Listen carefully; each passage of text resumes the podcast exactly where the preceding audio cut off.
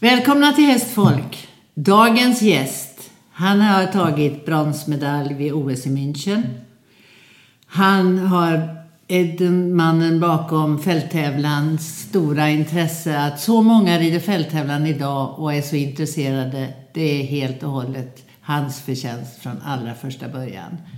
Och han är fortfarande den som håller uppe motivationen och entusiasmen i fälttävlansleden skulle jag vilja säga. Han har också haft många roller och påverkat svensk ridsport, bland annat som sportchef. Och han har också varit en väldigt viktig förebild för väldigt, väldigt många.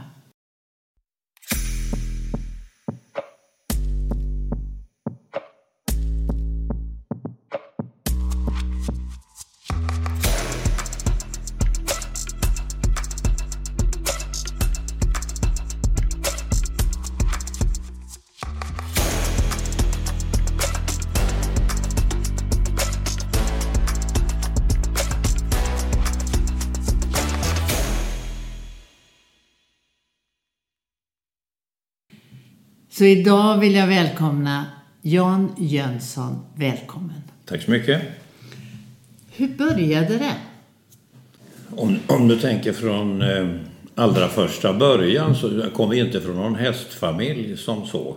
Min pappa var ju i restaurangbranschen och eh, inte alls intresserad av hästar. Men jag hade ett intresse väldigt, väldigt tidigt, alltså redan när jag var kanske en fyra, fem år och eh, då skjutsade pappa mig på cykel ut till en russuppfödare och det var min första kontakt egentligen med, med hästar. Så, va? Och där fick man, fick man då rida på de där russarna och det var det första intresset. Sen eh, när jag gick i skolan sen, alltså hästintresset ebbade aldrig ut på något vis utan eh, det blev egentligen mer och mer. Och sen eh, när jag började skolan då så eh, pappa hade ju väldigt mycket kontakter med hästuppfödare runt, vi bodde i Ödeshög då och hade rätt mycket kontakt med uppfödare runt omkring, bland annat eh, godsägare som hette Gösta Orenius som hade hästar. Och eh, då sa han, låt grabben komma hit då och, och, eh, och så, jag har hästar så han kan rida. Va? Och eh, då blev det ju så att eh, då cyk, det var ju liksom en 15 kilometer att cykla. Va? Då cyklade man dit några gånger i veckan och så fick jag hjälp att rida och sen började jag rida själv. Så på, på så vis fick man ju söka sig intresset. Va? Nästa steg då så begrep man att man måste kanske lära sig lite mer. Och då var det ju då eh, närmast ridskola då. Det var ridskolan i Motala som Janne Fristedts mamma och pappa hade. Och Janne Fristedt mm. red ju själv där. Det var min första kontakt egentligen med Janne Fristedt.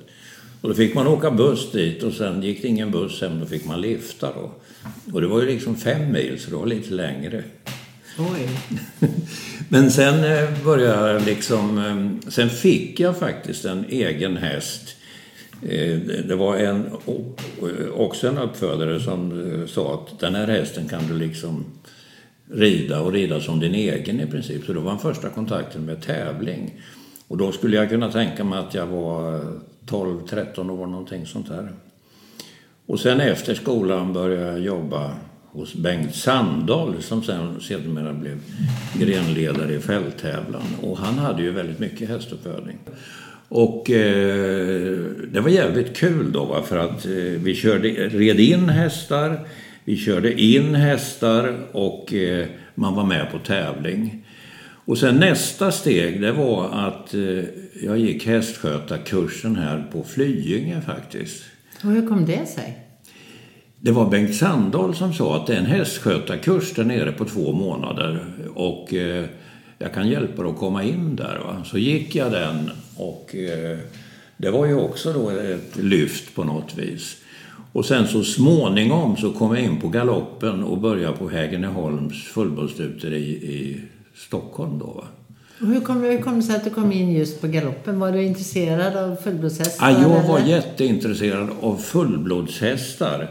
Och varifrån jag fick inspirationen till just fullblodshästar, det, det, det, är svårt att säga. Kanske jag fick det hos eh, Bengt Sandahl eftersom han var intresserad av fälttävlan. Och betäckte ofta med fullblodshingst eh, med sina ston där. Va?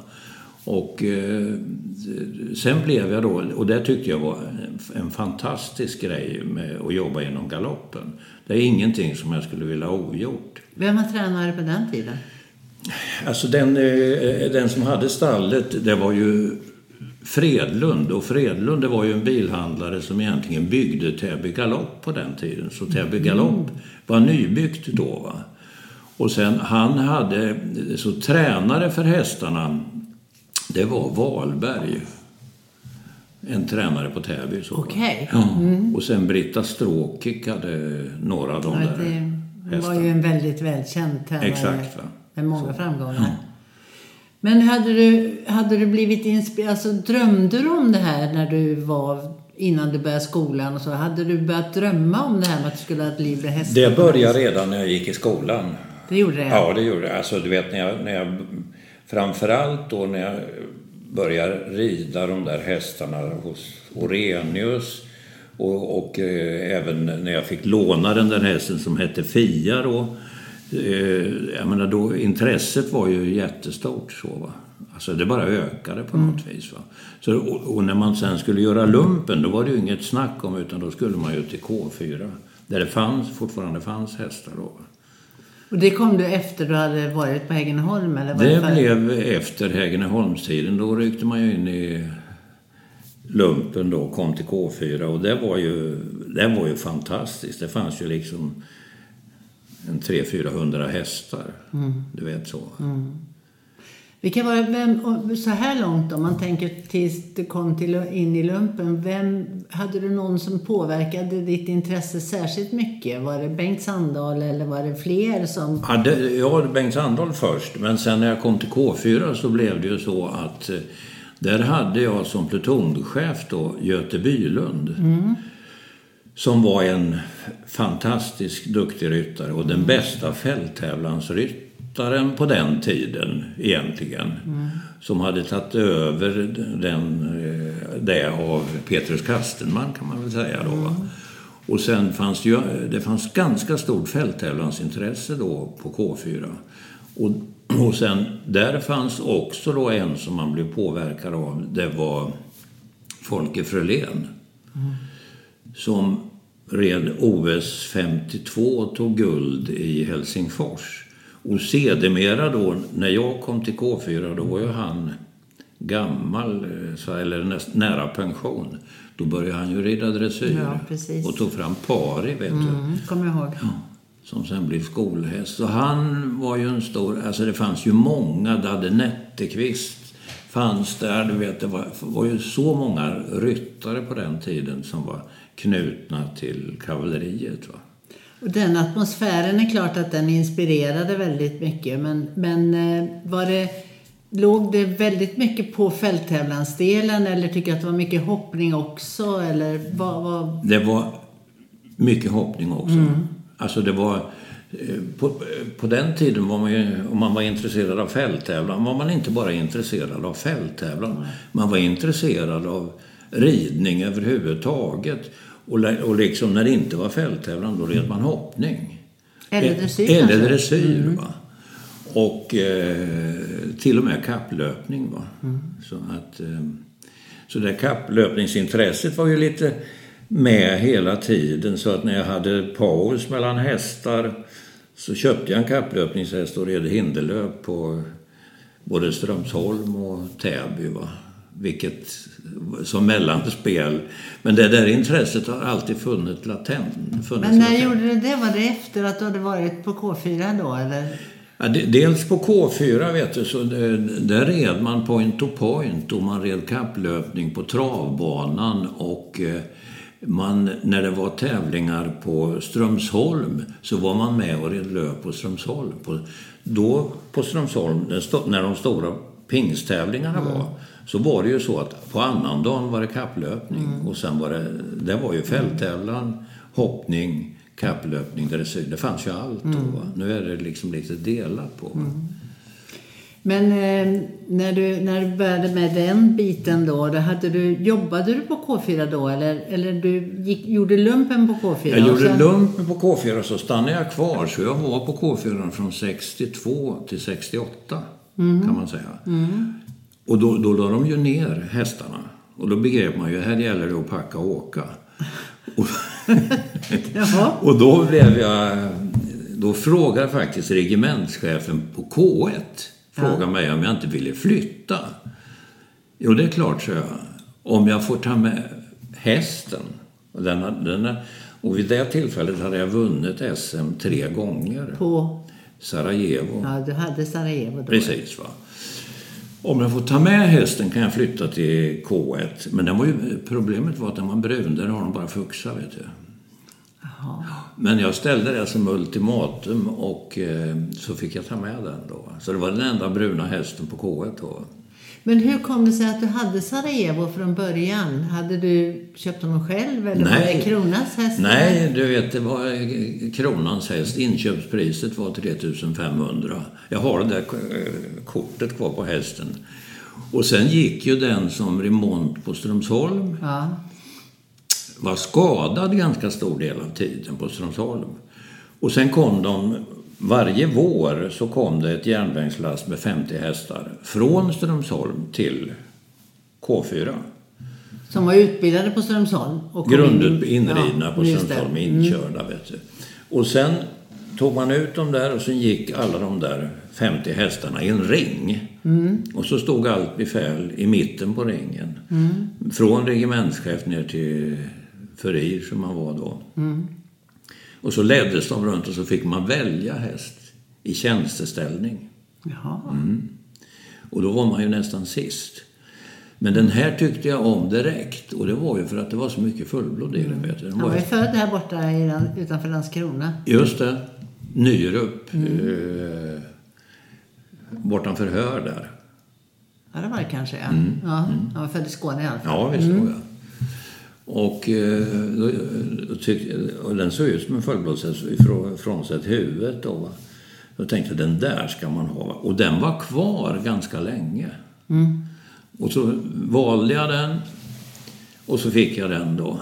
Och sen, eh, men sen skulle de gå till veterinärbesiktning och då ville veterinären slå ut den. Oj! Ja, för den var lite bakbenshalt, vet du. Efter den hade, och det fick jag reda på när den hade gått omkull på isen på Strömsholm. De red ju på isen då. Och det var, den hade slagit sig i höften eller någonting. Så att, men så övertalade jag veterinären och så fick jag, eh, fick jag behålla den då. Va? Så det var på snudd att eh, den försvann. Va? Nej, och så gjorde den Mm. Och sen var det ju allt okej sen. Den, den blev ju bättre sen. Va? Med ridning då. Va? Oj, vad fint. Vad var det för stam? Jovial trinist skotte. Och det låter ju som hedenhös. Jovial var ju liksom lite inne då. Det var ju nästan en fullblodshingst, vet du. Men sen trinist, skotte, det, det kan du inte hitta i hästarna nästan. Men, och det berodde på att mamman var över 20 år när de fick den här. Okej. Ja. Enda fölet mamman hade. Det, det är helt makalöst. Och det berodde på eh, varför det blev ett föl. På den tiden så var ju hingstarna här på Flyinge, de gick ut på stationer, vet du.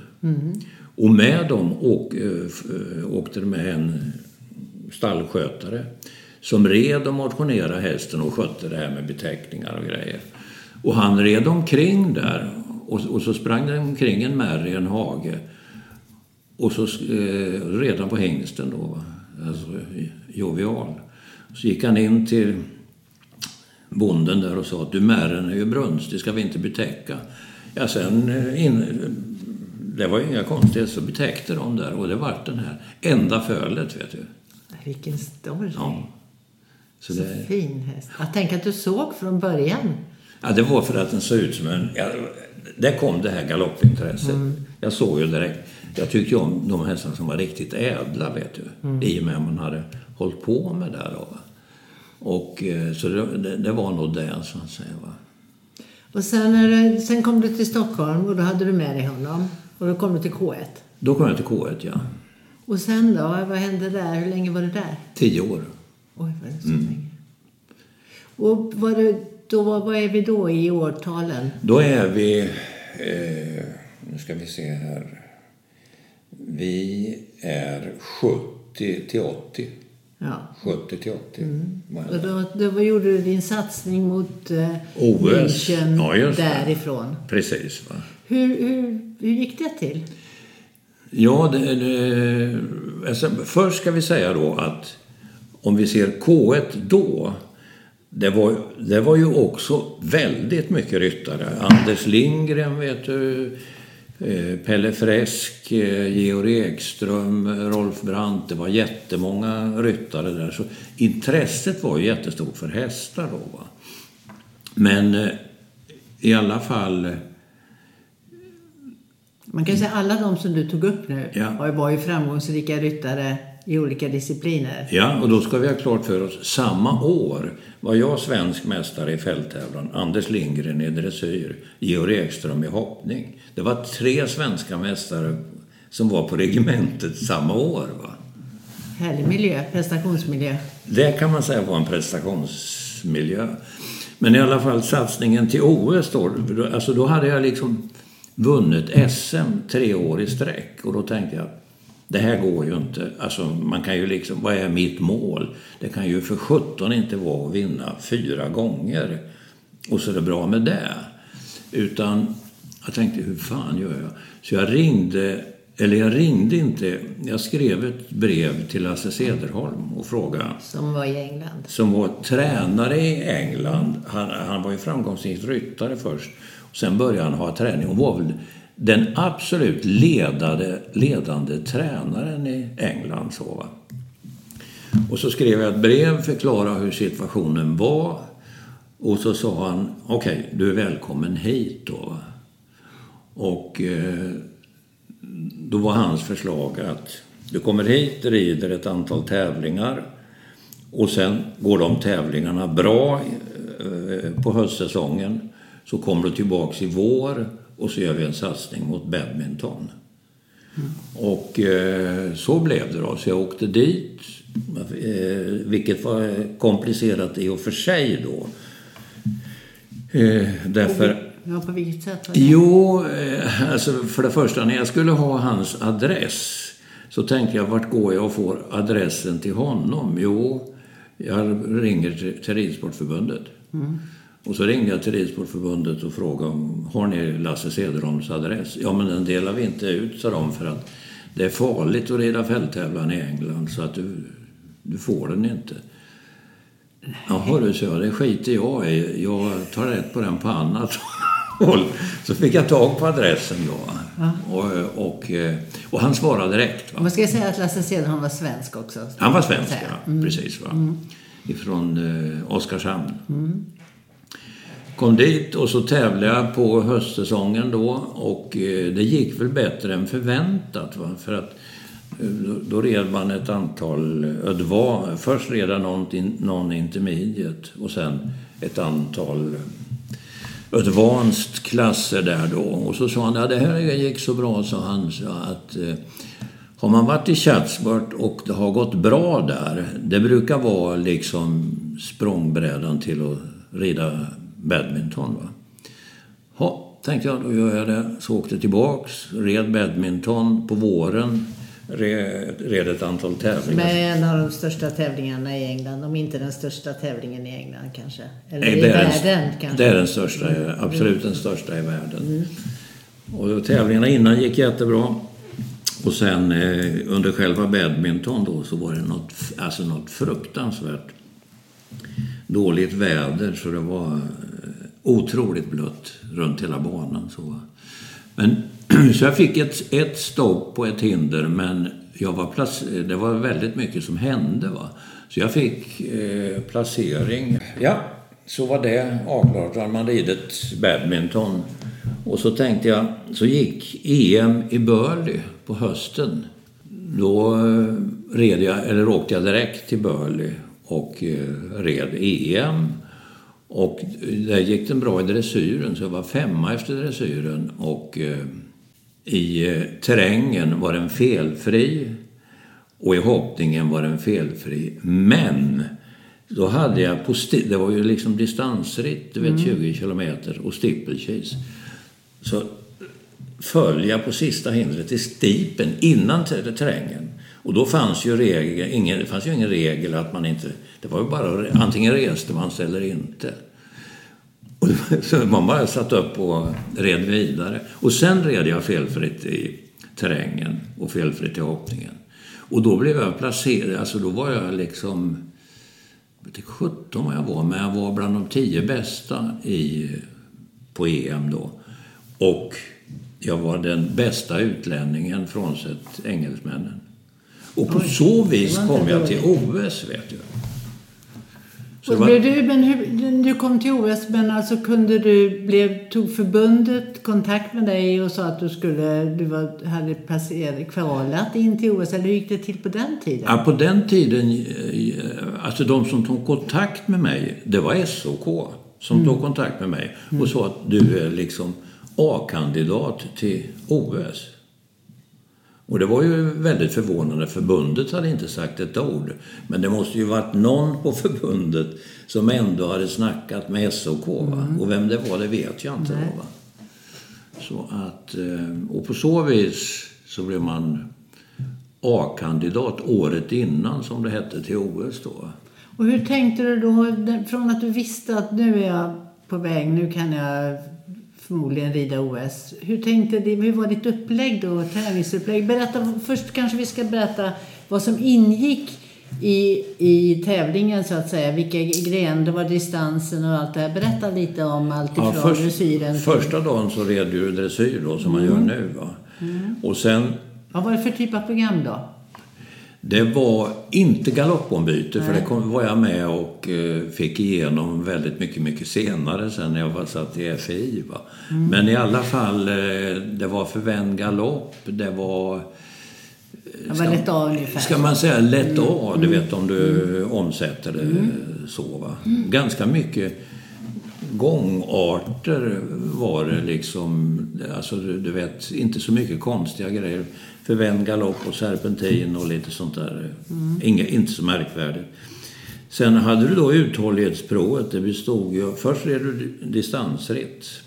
3 till 4 kilometer. Mm. I vilken gångart red du då? Ja, då 240 meter i minuten. Det är ju blandning mellan trav och galopp. Mm. Och sen så stippelkisen fick vara upp till 4 kilometer. Där är, och där hade du eh, tempot där 690 meter i minuten. Och sen terrängen under OS exempelvis då, den var 8,2 kilometer. Och där ska rida 590 meter, Oj. 570 meter i minuten. Det var, det var tufft. Ja, det var, så det var tufft va? De fick vara tränade de hästarna. Ja, de var riktigt tränade. Och kunde inte på den tiden göra sådär mycket starter i, i sådana tävlingar utan de, de fick ju gå sådana här endagsfälttävlan hade man ju börjat med i England. Det fanns inte här. Utan här hade man bara liksom fullskalig fälttävlan då. Men alltså, jag jobbar ju jävligt hårt med det där. För det första så fick man ju se till att man vägde så lite som möjligt. Mm. Alltså, du, får du ska rida med sadel och allting så rider med 75 kilo. Det innebär att man, när jag red OS exempelvis så vägde jag 68 kilo. Då kunde jag rida med 75. Mm. Och det är ju... Och behövde inte ha bly i? Nej, precis. Mm.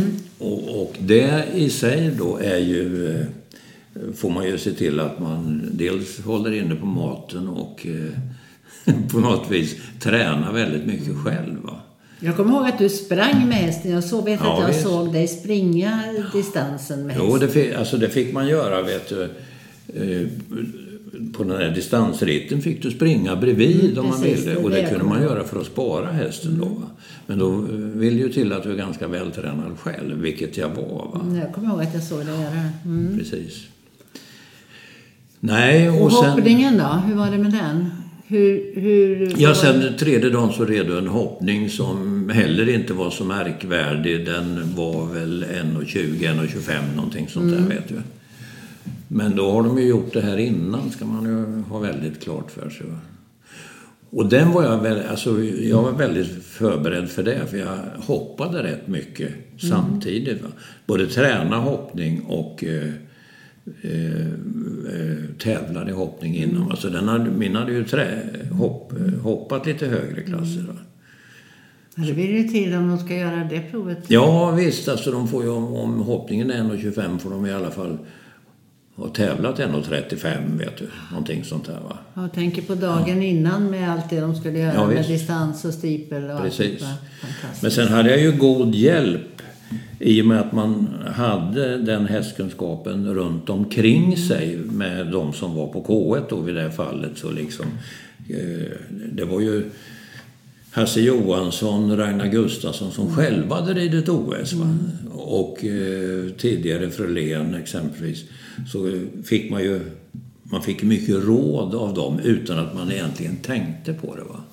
Men du var ju i en sån miljö där man liksom, ja hur gör man sånt här? Ja, då gör du så och så och hur ska jag träna? Och den sortens saker. Och där kan jag säga då att eh, eh, en sak jag kom över när jag var på K4 det var det träningsprogram som Petrus Kastenman hade fått av Olle Stare som var hans tränare. Och Petrus hade gett det till Göte Bylund och jag kopierade det som Göte Bylund hade. Alltså, där fick man ju väldigt mycket input hur man skulle träna. Fantastiskt. Plus det man fick hos Lasse Cederholm då. För det var ju varje dag upplägg. Hur gör vi nu de här dagarna? Alltså du vet, framåt så. Va? Så att man fick ju träningsupplägg från de som förstod någonting. Och de som hade gjort det så att du, hade den... Man kan säga att det blev som en typ av ett mentorskap lite grann. Ja, det kan man säga Ja, att det blev. Va? Så, va? Otroligt. Ja. Vilket var ju fantastiskt. Tänk vara på ett ställe, du vet, du har svenska mästare i alla discipliner plus en massa andra. Ja. Vilken bra miljö. Ja, det var en liksom fantastisk miljö. Va? Så tiden på K1 var ju fantastisk så, eh, kan man säga. Va?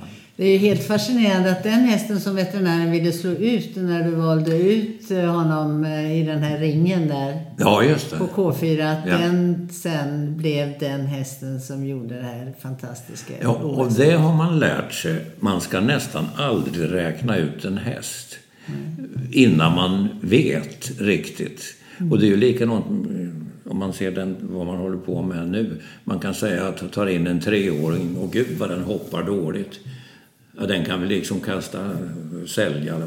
Men det, man får, man får dra, alltid dra det lite längre. Alltså för Ha tålamod. ha ett, visst tålamod så att säga för, för det kan, sådana här saker kan ändras. Va? Och även hälsomässigt menar jag. Mm, ja, men det är klart att man bygger, de bygger upp sig och Ja, visst. tar arbetet och, och har en viss fallenhet för det också Ja. naturligtvis. Ja. Och den här han tålde ju väldigt hårt arbete med tanke på de här distansen och där. Otroligt. Mm. Men ehm, om vi går till OS. Innan OS, hade du Ja. haft en lugn period med, med honom då? Eller hade du, tränade du ända fram till avresan? Och hur, var reste du ifrån? Reste du själv? Eller? Nej, det, det gjorde jag inte. För det första så hade jag en ganska... Eftersom jag var uttagen så hade jag ingen intensiv tävlingsperiod på våren. Alltså det året som OS var. Utan jag red några tävlingar mest för att få honom igång så att säga. För det fanns ju inte så mycket att välja på heller va. Nej. Som var bra vet du. Här hemma var det? Här hemma, ja. Så det var jag hemma då. Va? Och eh, innan jag åkte då, va? Så, alltså jag, så jag, jag gjorde väldigt mycket träning kan man säga. Du vet, dressyrträning, hoppträning och mycket konditionsträning. Och sen drog ner, så drog, vi, drog jag ju ner träningen en hel del sista tiden innan. Va? Hur långt innan då ungefär? Alltså den fick ju trä, träning hela tiden men den hårdare konditionsträningen den drog man ju ner kanske du vet en tre veckor innan. Va? Mm. Och sen lättade på gasen så att säga. Va? Men, hur, hur, gjorde du konditionsträningen? Vad, vad var det? Alltså, kon, jo, då var jag på K4 då. Mm. Eller vad säger på K1 K1 i Stockholm. Va? Och då hade jag, jag hade ju kontakt med Täby Galopp i och med att jag hade varit där innan. Ja. Så att galopparbetena gjorde jag på Täbys galoppbana. Ja. Mm. Vilket då, där det var riktigt bra underlag så att säga. Så där gjorde jag den mesta galoppträningen. Då åkte jag ut dit och, och gjorde. Och det, det var ju inte så där förfärligt långt. Det var ju liksom från K1 är det ju bara 7-8 kilometer. Va? Men eftersom du red stipel också menar jag, så tränade du det också på Täby galoppbana eller hur, hur la man upp den Ja, alltså jag, eftersom man hade gått ett antal eh, fälttävlan med stipel innan så började man kanske inte träna den biten så mycket. Men dels använde man de häckarna där ute kanske ett par mm. gånger. Men det var mest galoppträning han gjorde det. Va? Och där de har en väldigt fin stipel, det var ju på Strömsholm. Mm.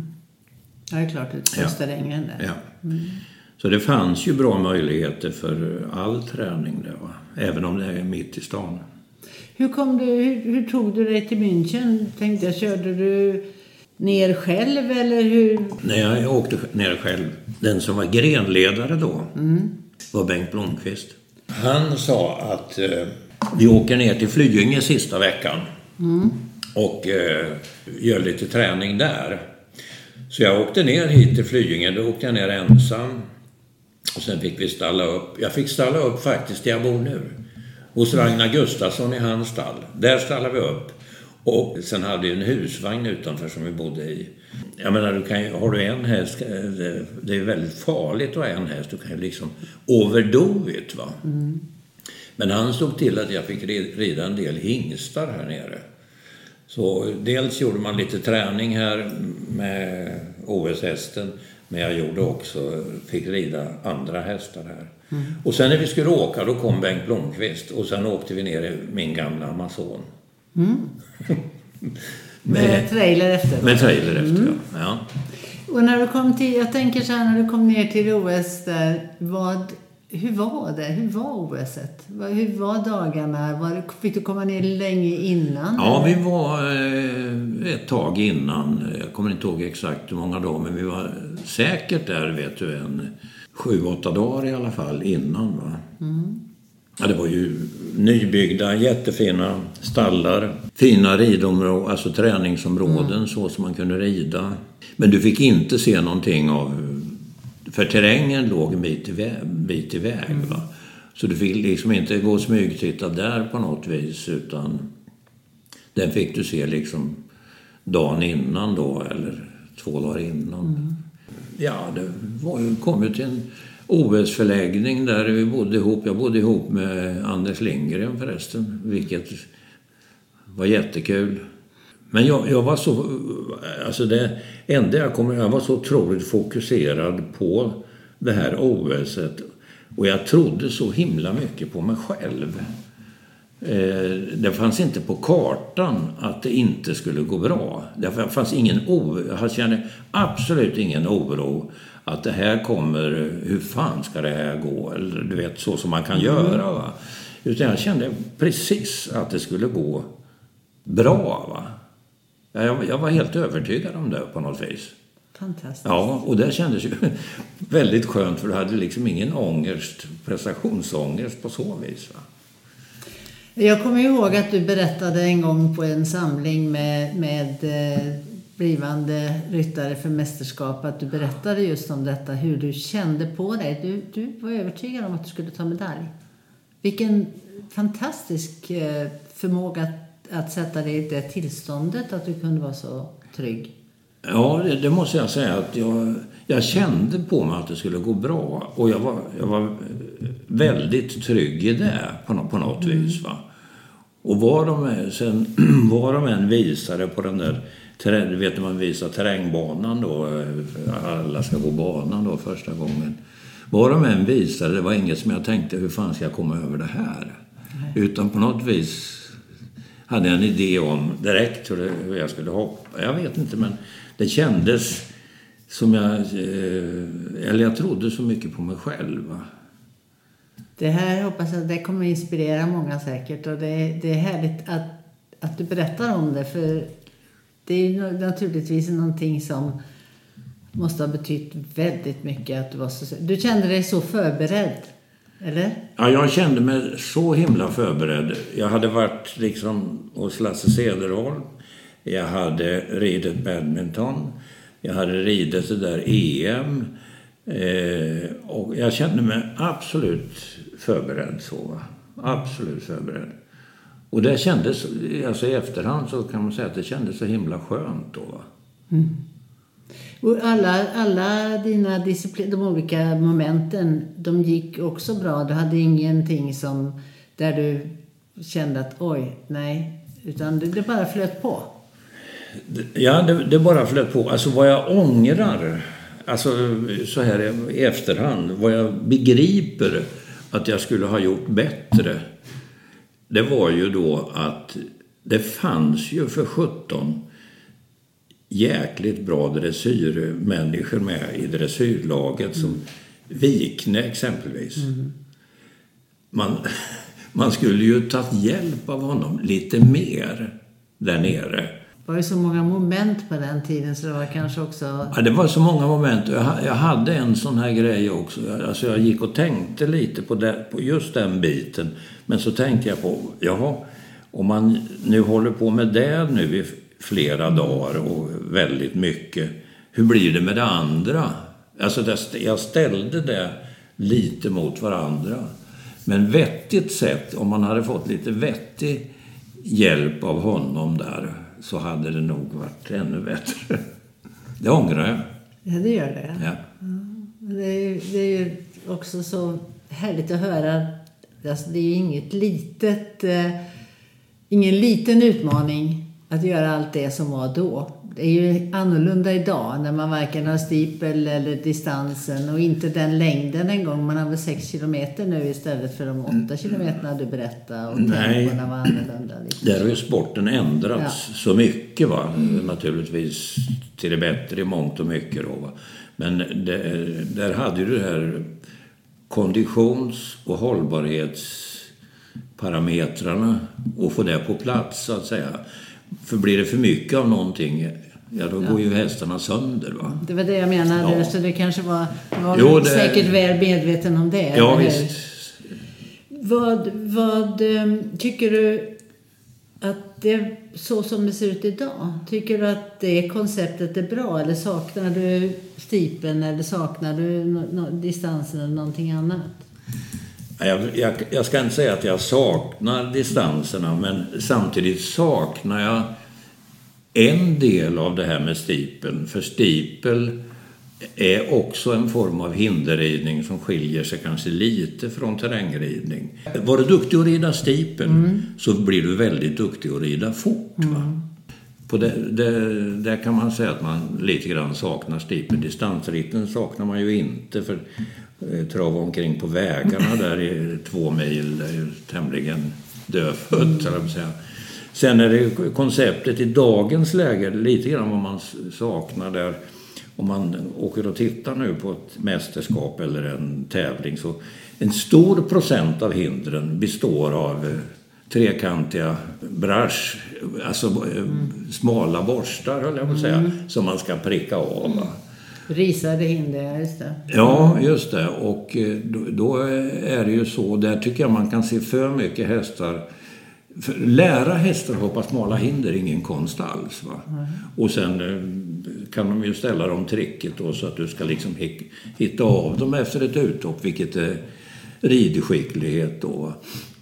Men vad man ser många gånger i dagens läge det är att hästar springer på de där hindren och kommer över det ändå. Och då hur som helst menar du? Ja, hur som mm. helst. Va? Och då tycker jag kanske att, det, tycker inte jag är så jävla lyckat för hästarna. Man vill kunna se att man kommer galopperande in till ett stort hinder. Det är ju tjusningen med fälttävlan. Men blir det för många sådana här trippelbrush som man kallar då, smala hinder, som hästarna också kan springa på så blir det ju, förlorar du det. Va? Då blir det ju ett rattande och eh, styrande. så. Du tappar rytmen. Och så tappar, det blir inte så kul för hästarna mm. kanske. Och, och, det, och en diskussion, var den innanför flaggan eller var den utanför mm. flaggan? Mm. Och den sortens saker. Mm.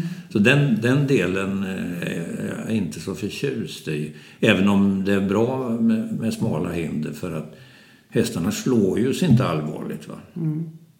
Men jag kanske skulle hellre vilja ha ett smalt hinder som utlöstes istället och kanske inte bara Tycker du, precis då är vi ju inne på lite grann hur sporten är idag mm. och hur det ser ut. Är det någonting, tycker du att det har blivit, du tog du upp det med, med smalhindren och mm. de som är, ofta är risade då och så ja. också. Som, eh, men tycker du att um, det är så som det ser ut idag, tycker att det, det är mycket med tiden det är mycket med tiden som fäller av, avgörande ja. och, i terrängen. Ja. Och sådär. Och med, med straffen. Tycker att det är en bra balans? Jag, jag tycker, mellan... Ja, det tycker jag. Jag, mm. jag, tycker man har hittat den balansen på mm. de här mästerskapen i alla mm. fall.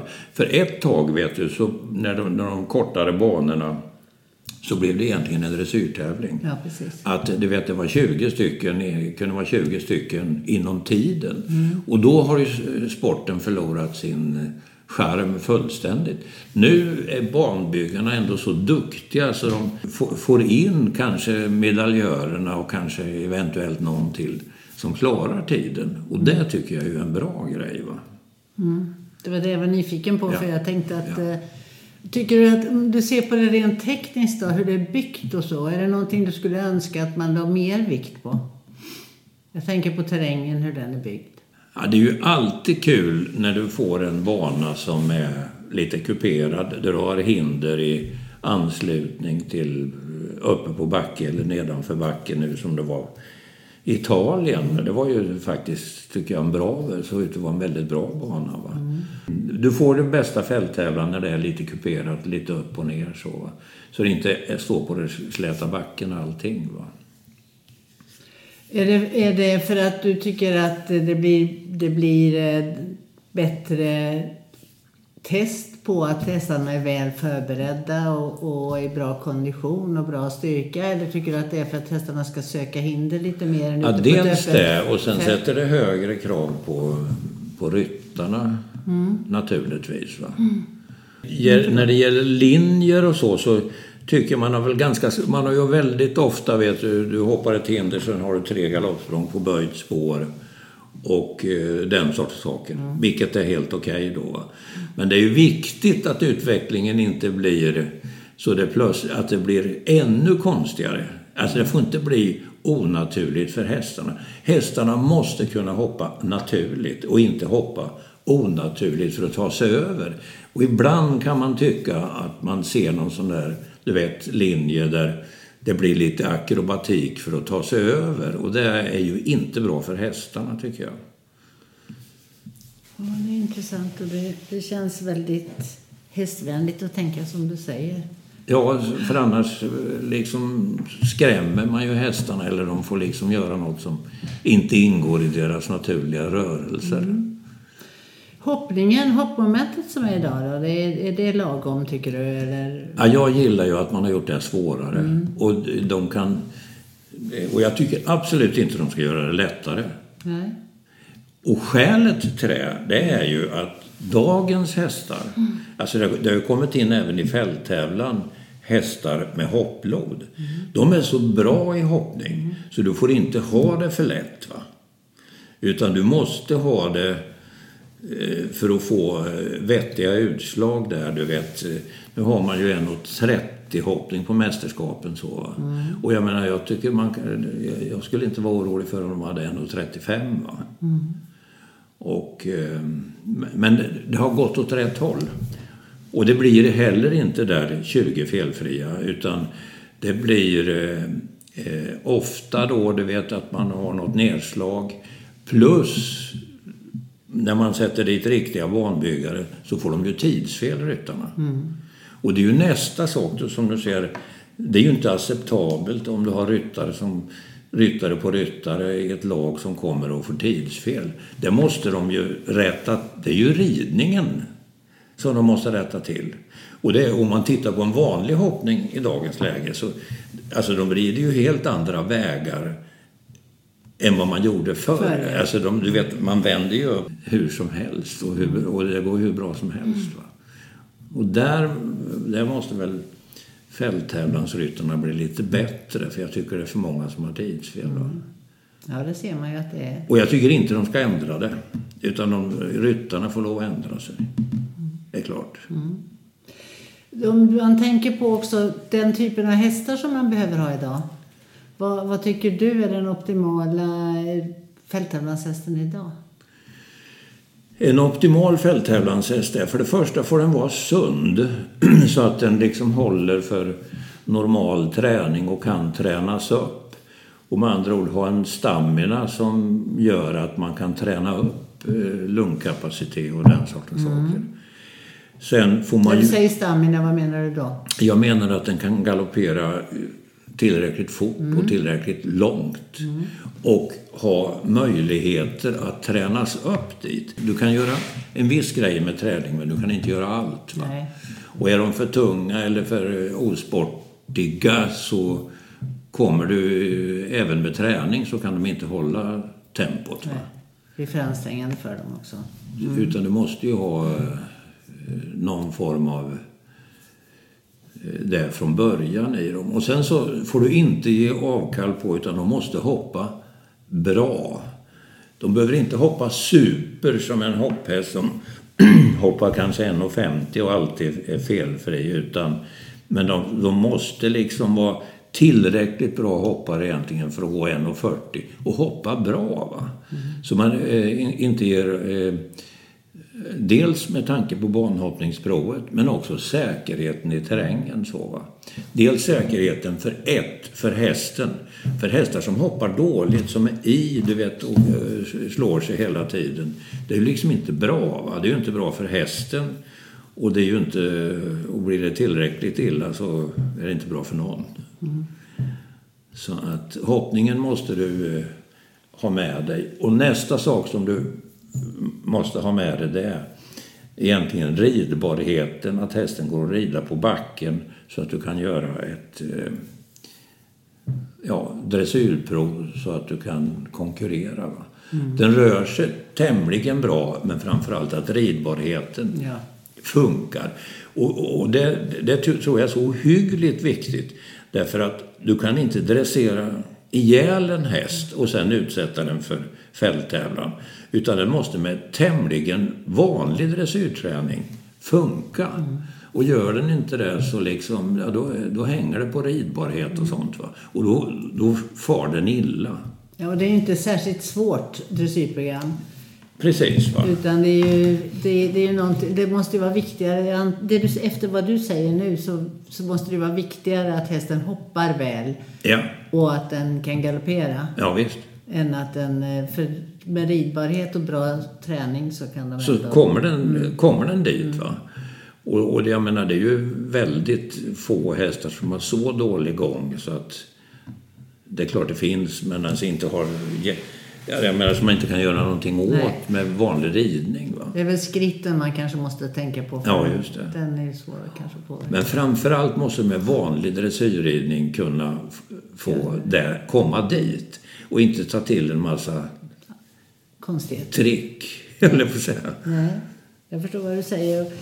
Och när man tänker vidare då. Eh, om man... Eh, tänker på vad allt du har gjort efter OS. Hur var det efter OS? Om vi går tillbaka till, till ordningsföljden tidsmässigt. Vad, vad, efter OS, vad gjorde du då? Då började jag ju, alltså efter OS, då började jag ju här på Flyinge. Mm. Då hade jag med mig en häst, eh, en annan häst från K1 och den, den eh, eh gick EM jag var i Horsens mm. och jag var fyra med, alltså dels var den placerad i Lomylen och på lite ställen så och den var, gick, var placerad i Bockelo Och den var placerad ja, på några ställen. Och sen gick ju den EM och där var jag fyra med den. Vilken häst var det? Lyrik Ja, hette den. Mm. Nepalhäst. Och sen då? Ja, sen hade man ju lite olika hästar så. Så hade jag en som hette The Noble Man som var väldigt bra. En jo, jovial drabanthäst ifrån Gotland. Och den vann jag SM med, men den hade tyvärr strålben, strålbenshälta. Det var en väldigt elegant häst. Väldigt fin häst var det. Väldig kapacitet hade den. Så det var nog den häst jag haft som hade mest kapacitet för fälttävlan egentligen. Men sen hade jag en som hette Isolde. Som eh, Elisabeth Stahl von Holstein ägde. Som Jana hade först. Och var ett, var ett sto efter eh, Inge som brer. Och så ringde Jana mig. Du, jag har en häst där som eh, du kan rida fälttävlan på, så. Ja, så prova den då. Och eh, den hoppar jättebra. Så att jag var placerad i en 45 hoppning med den. Och eh, lite sånt där, så jag hoppade rätt mycket på den. Och sen red jag fälttävlan på den och, och då hade jag lyrik samtidigt. Men då fick, han hade någonting, eh, någonting som heter ringkota som utvecklade en ringkota. Så han var egentligen tänkt i OS i Los Angeles. Men så blev den där ringkotan sämre. Och då hade jag Isolde. Och då red jag jag red i Frankrike och jag red i eh, Bockelo med henne och jag red i eh, Holland. Jag red i Breda med den. Och då eh, plötsligt var den OS aktuell istället då. Så jag red OS i Los Angeles med henne då. Just det. Hon gick bra i dressyr. Lo- Los Angeles, hon... I terrängen, det var ju så en lång terräng och det var ju... Eh, distansritt och stipel gick i öknen. Och du vet de distanserna där. Och... Eh, eh den gick bra i eh, distansritt, stipel. Terrängen var en felfri, men jag hade en minut över tiden. Men den hade inte kunnat gå till en sekund fortare kan jag säga. Därför den, den var ganska... Alltså, den, den Det var ju lite inte- större häst. Ja, exakt. Va? Och den var felfri i hoppningen, så att det var väl 16 på den eller något sånt där. Vad fantastiskt så många, så, så många hästar då du har framgång med. Det är fantastiskt. En, egentligen, jag menar, det är en svår sport. De ska både hålla och de ska kunna vara rätt hästar för rätt sak och de ska få... Eh, det, är- det är inte så att man bara tar med sig eh, en sadel utan det är en hel del förberedelse Ja, innan det, med allting. det är ju grejen med fälttävlan, att det blir så mycket. va Och sen just att man måste träna alla de olika disciplinerna. Och som du säger, det är ju... Det tycker jag låter som någonting verkligen att lämna med också till de som lyssnar på det här och som är yngre. Att det gäller ju kanske att inte fokusera för mycket på en disciplin utan se till att man hinner med att träna alla, Alla alla disciplin- discipliner. ja. Om jag har förstått dig rätt, eller hur? Var det så Det är, du- det så eh, precis, och det är jätteviktigt. Ur flera perspektiv. För sen om du ser, för det första så är fälttävlan en bra sport för ungdomar. Alltså att du har ridit fälttävlan i ditt liv någon gång, eller åtminstone ridit terrängritt. Om du har det med dig så är det ju bra för din framtid som ryttare överhuvudtaget. Men vad jag menar också, som, som du är inne på här, om du lägger ner jobb på alla disciplinerna som ung ryttare, då kan du ju liksom någon gång sen välja disciplin mycket, mycket lättare. Du kan liksom gå över till hoppning eller gå över till dressyr, vilket inte är fel. va? Nej. Ibland eh, hör man då att det är så synd att han har börjat med hoppning då. Ja, men eh, det är så att ridningen hör ihop. Va? De kanske är bra i hoppning därför att jag håll på börja med fälttävlan och lärde mig någonting där. Va? Hur man tränar hästar och hur man rider i terräng. Så. Ja, men tanke på att idag, och det är ju forskare och alla eh, verkar ju vara väldigt överens om att allsidig träning är den bästa början för alla hästar. Absolut. Va? Och då är det ju, jag menar fälttävlan har ju ett, ett fint stegrat utbildningssystem. Precis. Som gör att hästarna Ja. verkligen får komma Ja. ut och får gå fram överallt. Ja. Och, Nej, det är ju den fina saken med fälttävlan tycker jag. Att unghästarna liksom, vi tar alltid ut våra fyraåringar och hoppar terräng med dem. Alltså som ska, och de ska gå hoppning sen då. Va? Men för att ge dem den erfarenheten. Och det är en väldigt bra erfarenhet för hästarna. Och det är hästvänligt så va. ja, verkligen. Ja visst. Absolut. Och, och se bara gå in och titta på väggar är inte... Det, Nej, precis. Va? Väldigt omväxlande och hela kroppen får arbete. och olika underlag och så. Jag tänker eh, också på en annan sak. Vi, vi får nog göra två delar tror jag. För att det är så mycket att, att fråga dig om. För det är så intressant. Men jag tänker att om du inte hade gjort det här. Vad hade du gjort då? Du menar med hästar? Ja. Ja, alltså det, är- det är ju svårt att, att säga om. Men eh, om, om man säger då att man har andra underliggande intresse. Så något intresse man har det är ju liksom eh, djur och natur. Alltså på, på något vis, det jag gjorde när jag blev pensionär så har jag varit på Kebnekaise två gånger med två av mina barnbarn. Exempelvis. Härligt. Det är fint. Ja, det var jävligt skoj. Det var ju liksom en eh, upplevelse. Det är ju någonting... Alltså, kliva upp på toppen där då ihop med barnbarn som kanske en var 10 år och en var 13 då. Det är ju en upplevelse som Ja. ingen av oss glömmer på något vis. Fantastiskt. Så det är en bra, eh, bra grej som present, höll jag på att säga. Därför ingen, man kommer aldrig att glömma av det. Va? Och de får träna innan naturligtvis. Ja, jo, jag vet, du blir en väldig sammanhållning mellan er. Ja, du vet, vi, vi tränar ju varje vecka. Vi gick med ryggsäck. då en eh, mil då va, och sen...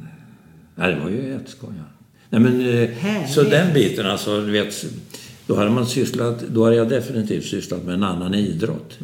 Alltså eftersom jag har sysslat med skidåkning lite eh, grann och löpning så. Alltså, då har man pysslat med det. Va?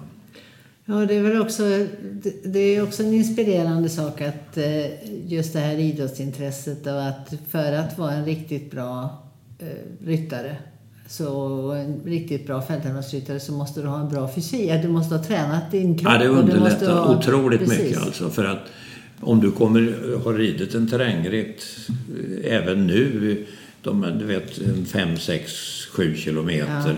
Så du kommer ju in med hög puls som ryttare också. Mm. Och absolut, och det, det är jättehärligt. Om du skulle beskriva dig själv. Vad är det som har drivit dig till att göra det du gör och att vara så framgångsrik? Vad är det som, att, som verkligen har drivit dig? Ja, det, alltså dels är det intresset för häst. Alltså jag är väldigt intresserad av hästar och hur hästar har det och den sortens saker. Men jag är också då intresserad av hästsport. Alltså sporten med hästar så att säga. Om det är hoppning, om det är fälttävlan, om det är dressyr eller kapplöpning. Så intresserar det mig mycket. Och det intresserar mig hur får man resultat. Alltså hur, om du håller på med en sak så, ja du kan ju hålla på bara fram och tillbaka. Men du kan också sätta upp någon slags mål. Och när du gör det, då, då funderar du på hur fan ska jag komma dit? Va? Och det är ju en väldigt intressant process. Och den processen måste man delta i om man håller på med sport på något vis. Va? Och i detta fallet då hästsport. Va? Är det det som har drivit dig att du ser att du är på väg mot ett mål hela tiden? Tävlingskänslan och förutom, häst, förutom att du har det genuina intresset för hästen? Förutom att jag har det genuina intresset för hästen och hur, det, hur hästen har det. så, så tror jag det som har drivit mig, om, om jag säger så här, ja, okej, nu rider vi som han där. Nu, Nu har vi SM framför oss. Hur gör vi nu ett par månader innan? Vilka tävlingar ska de gå? När ska vi trimma den? När ska vi hoppa den? Alltså det är ganska intressant då med en ungdom så. Ja, för du, talar om ditt barnbarn Emil som ska åka på SM och Ja, just det. Det är det honom du pratar Exempel- om. Ja, som exempelvis. du hjälper nu och tränar fram till Precis. Va? Alltså varje dag så liksom blir det en diskussion vad vi ska göra på något vis. Va? Och sen, det, det är ju väldigt intressant att hjälpa ungdomar, dels med ba- barnbarn då, men jag hjälper ju några sådana här, du vet, eh, andra ryttare också då, alltså juniorer och, och sånt. Jag tycker det ändå är väldigt intressant. Så på något vis engagerar jag mig alltid i det. Ja, det, det vet, jag träff, man träffar ungdomarna så där och även de här, alla ryttare så, och de har varit och tränat terräng för dig så kommer de alltid så här och säger och, vi ska träna terräng för Janne. Och vi har varit och tränat för Janne. Och, och, så att jag menar, det har ju sån stor betydelse. Det är ju en sån stor inspirationskälla. Så att de, de, tar, de suger åt sig allting. Och jag tror att den delen som du gör, den är så otroligt viktig. För, för de är så trygga när du är där. För de vet att du vet precis. De vågar ju saker som de kanske inte hade inte har funderat på Nej, innan. Nej, visst. precis. Och det är ju liksom, det är ganska intressant som tränare tycker jag. Dels måste du hela tiden grunna på hur mycket vågar vi utmana för att den ska, hon ska bli bättre nu? Hur mycket vågar vi höja? Hur mycket vågar vi hoppa, du vet, det och det hindret? Vågar vi det denna gången eller går vi på pumpen? Alltså det är ju en, det är ju en väldigt process och då gäller det fan ta mig att träffa rätt så många gånger för du har inte så många gånger på att träffa fel. För då försvinner ju helt självkänslan hos den som du utsätter för träningen. Ja, det är skört. Det är viktigt att bygga upp. Det är skört som sjutton, men du måste ändå utmana. Du kan inte bara tänka att ja, det får inte hända något. Ja, det, är, det är fantastiskt. Vad är det, har det gett dig mycket lust? Har det varit mycket kul med allt det här? Alltså, dels eh, det som har varit kul egentligen, det har varit att gjort olika saker. Och inte bara gjort en sak hela tiden. Utan det är ju som du säger, det är ju lite olika infallsvinklar på vad man håller på med då. Och då för att svara på din första fråga när man var chef de mission på OS och ehm, eh, sportchef, det handlade ju eh, framförallt var chef de mission på ett OS, det handlar om oerhört mycket förberedelser och en hel del administration som inte är min muntraste sida kan jag väl Det kan säga. jag ju förstå. Det. Men eh, det- det var ändå väldigt, eh, eftersom man hade varit med och ridit OS själv innan och varit med som förbundskapten på OS så hade man ju, visste man ju lite grann hur saker och ting skulle vara och det kändes ju väldigt, väldigt tryggt. Va? Så vad det handlar om lite grann med sådana saker. Det handlar om att vara förberedd så det inte blir en väldig massa fel. Mm. Som det kan bli exempelvis till ett OS. Att, Oj, nu är fodret borta. Nu eh, eh, har vi inga flygbiljetter. Alltså du vet, det, det, så det handlar ju väldigt mycket om eh, eh förberedelser. Och det, det är kul att ha gjort det, men jag skulle inte vilja göra om det. Nej. Om, om jag säger så. På grund av att det var så väldigt mycket administration. Så, va? Och sen om, du, om man tänker sig sen då som ledare som förbundskapten så var det ju väldigt mycket förberedelser för tävling, resande till tävlingar och sen eftersom man lite grann hade både le, ska vi säga, ledarrollen så hade, man, så hade man lite grann av tränarrollen när man var förbundskapten eftersom man hjälpte väldigt många då med både terräng och, eh, och hoppning. Men eh, det var ju naturligtvis en tid som är, eh, var oerhört intressant. Framförallt när man var förbundskapten då. Och då kommer vi återigen till det här då. Va? Som förbundskapten så tänker du ju också då, hur ska vi med det här laget få någon form av resultat i bortkanten?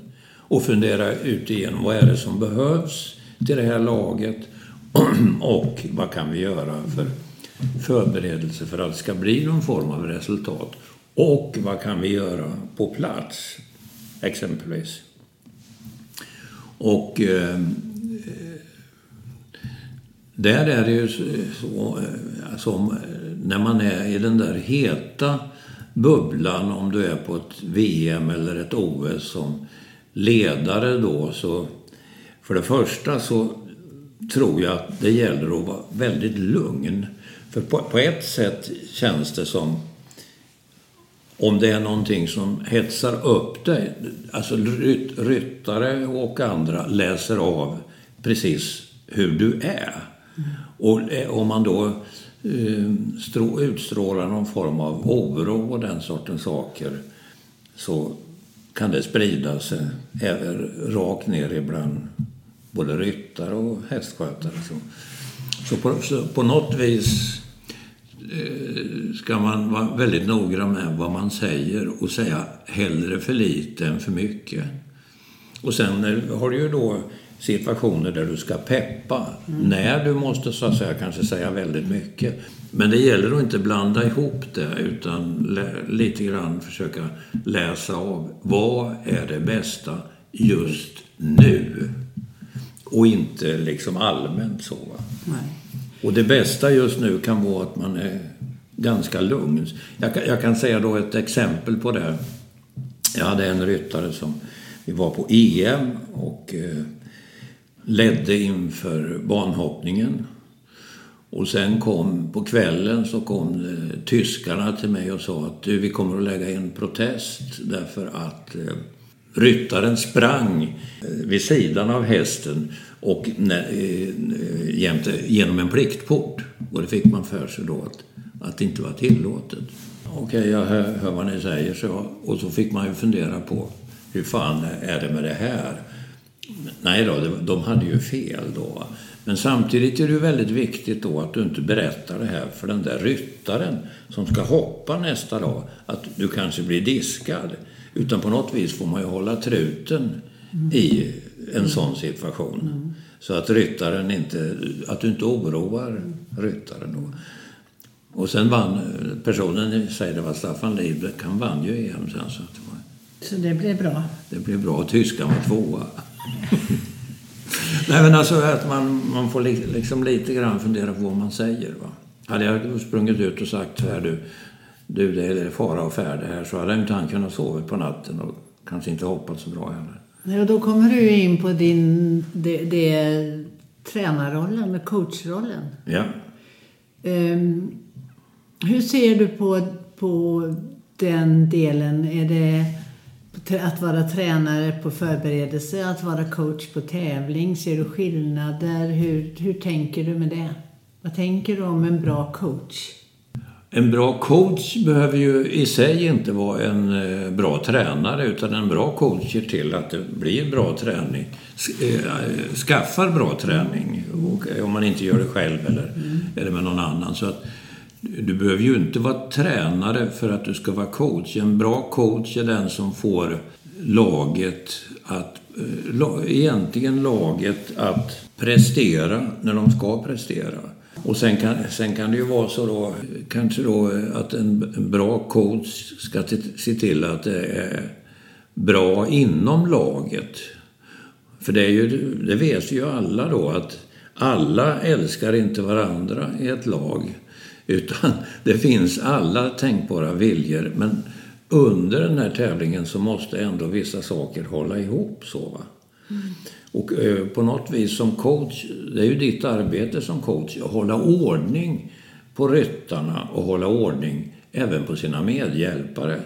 För de kan ju också på något vis i någon överambition kanske sprida oro. Och den som, så som coach måste du på något vis hålla ihop hela laget och det är inte bara ryttarna utan det är på, på något vis Alla alla medhjälpare också. Va? Häst, då, hästägare och den sortens saker. Alla som finns med. Alla som finns med. Va? Men när du, jag tänker då om vi tar en enskild elev. Om Nu till exempel du coachar ungdomar till mästerskap och, och när du gör det. Vad, vad tycker du, att, om du ska lämna med lite råd Ja. med all din erfarenhet och det du har skapat. Man ändrar sig ju förmodar jag från hur man har gjort tidigare Ja. till hur man har blivit antar jag på grund av erfarenhet. Precis. Vad skulle du vilja säga till de som ska jobba som tränare och coach? Jo, om, du är coach och tränare för en, för en sån där ungdom då. va? Det de inte kan, de har ingen idé om hur går vi från A till B. Alltså från långsiktig plan, och, eller eh, ska vi säga kanske en två månaders plan från nu till ett SM eller vad det är. Vad behöver det här ekipaget?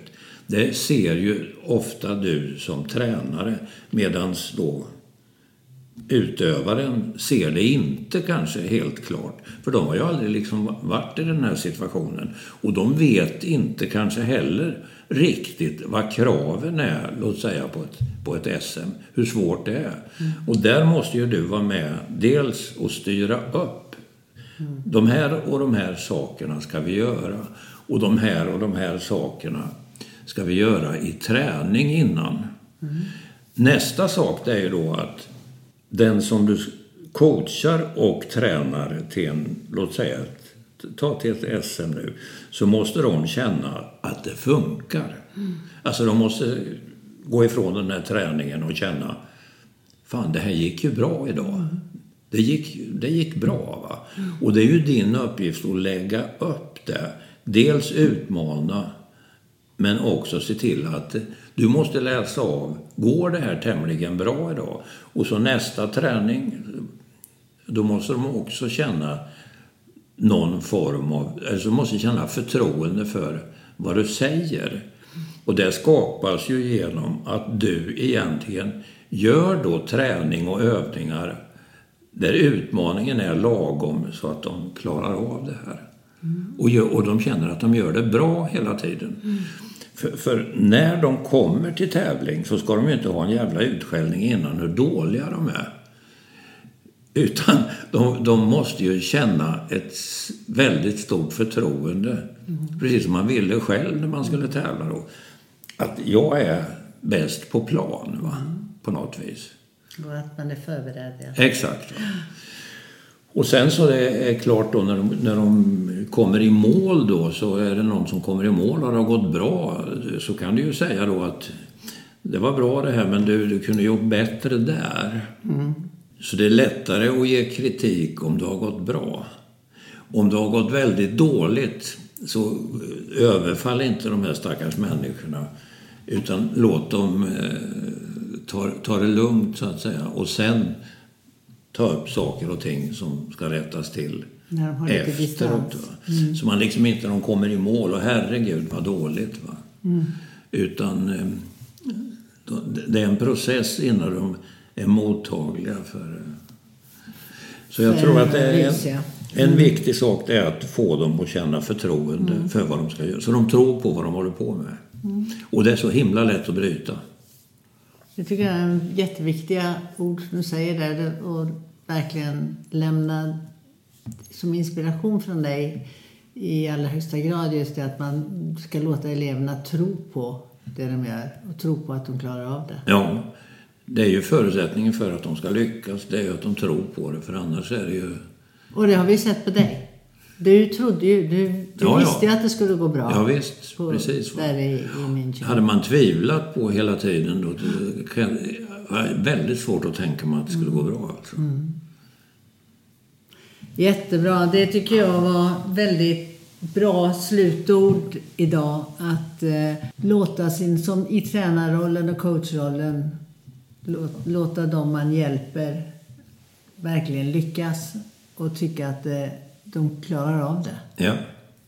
Så att de, när de kommer fram till målet Ja, så känner de sig förberedda. Ja. Bra Janne, tack så jättemycket. Det Tack var själv. en väldigt eh, härlig diskussion och mycket, eller inte diskussion, ett härligt samtal. Ja. Och tack för att du bjöd på alla dina erfarenheter. Tack själv. Tack för att ni lyssnade på Hästfolk idag och hoppas att vi ses snart igen.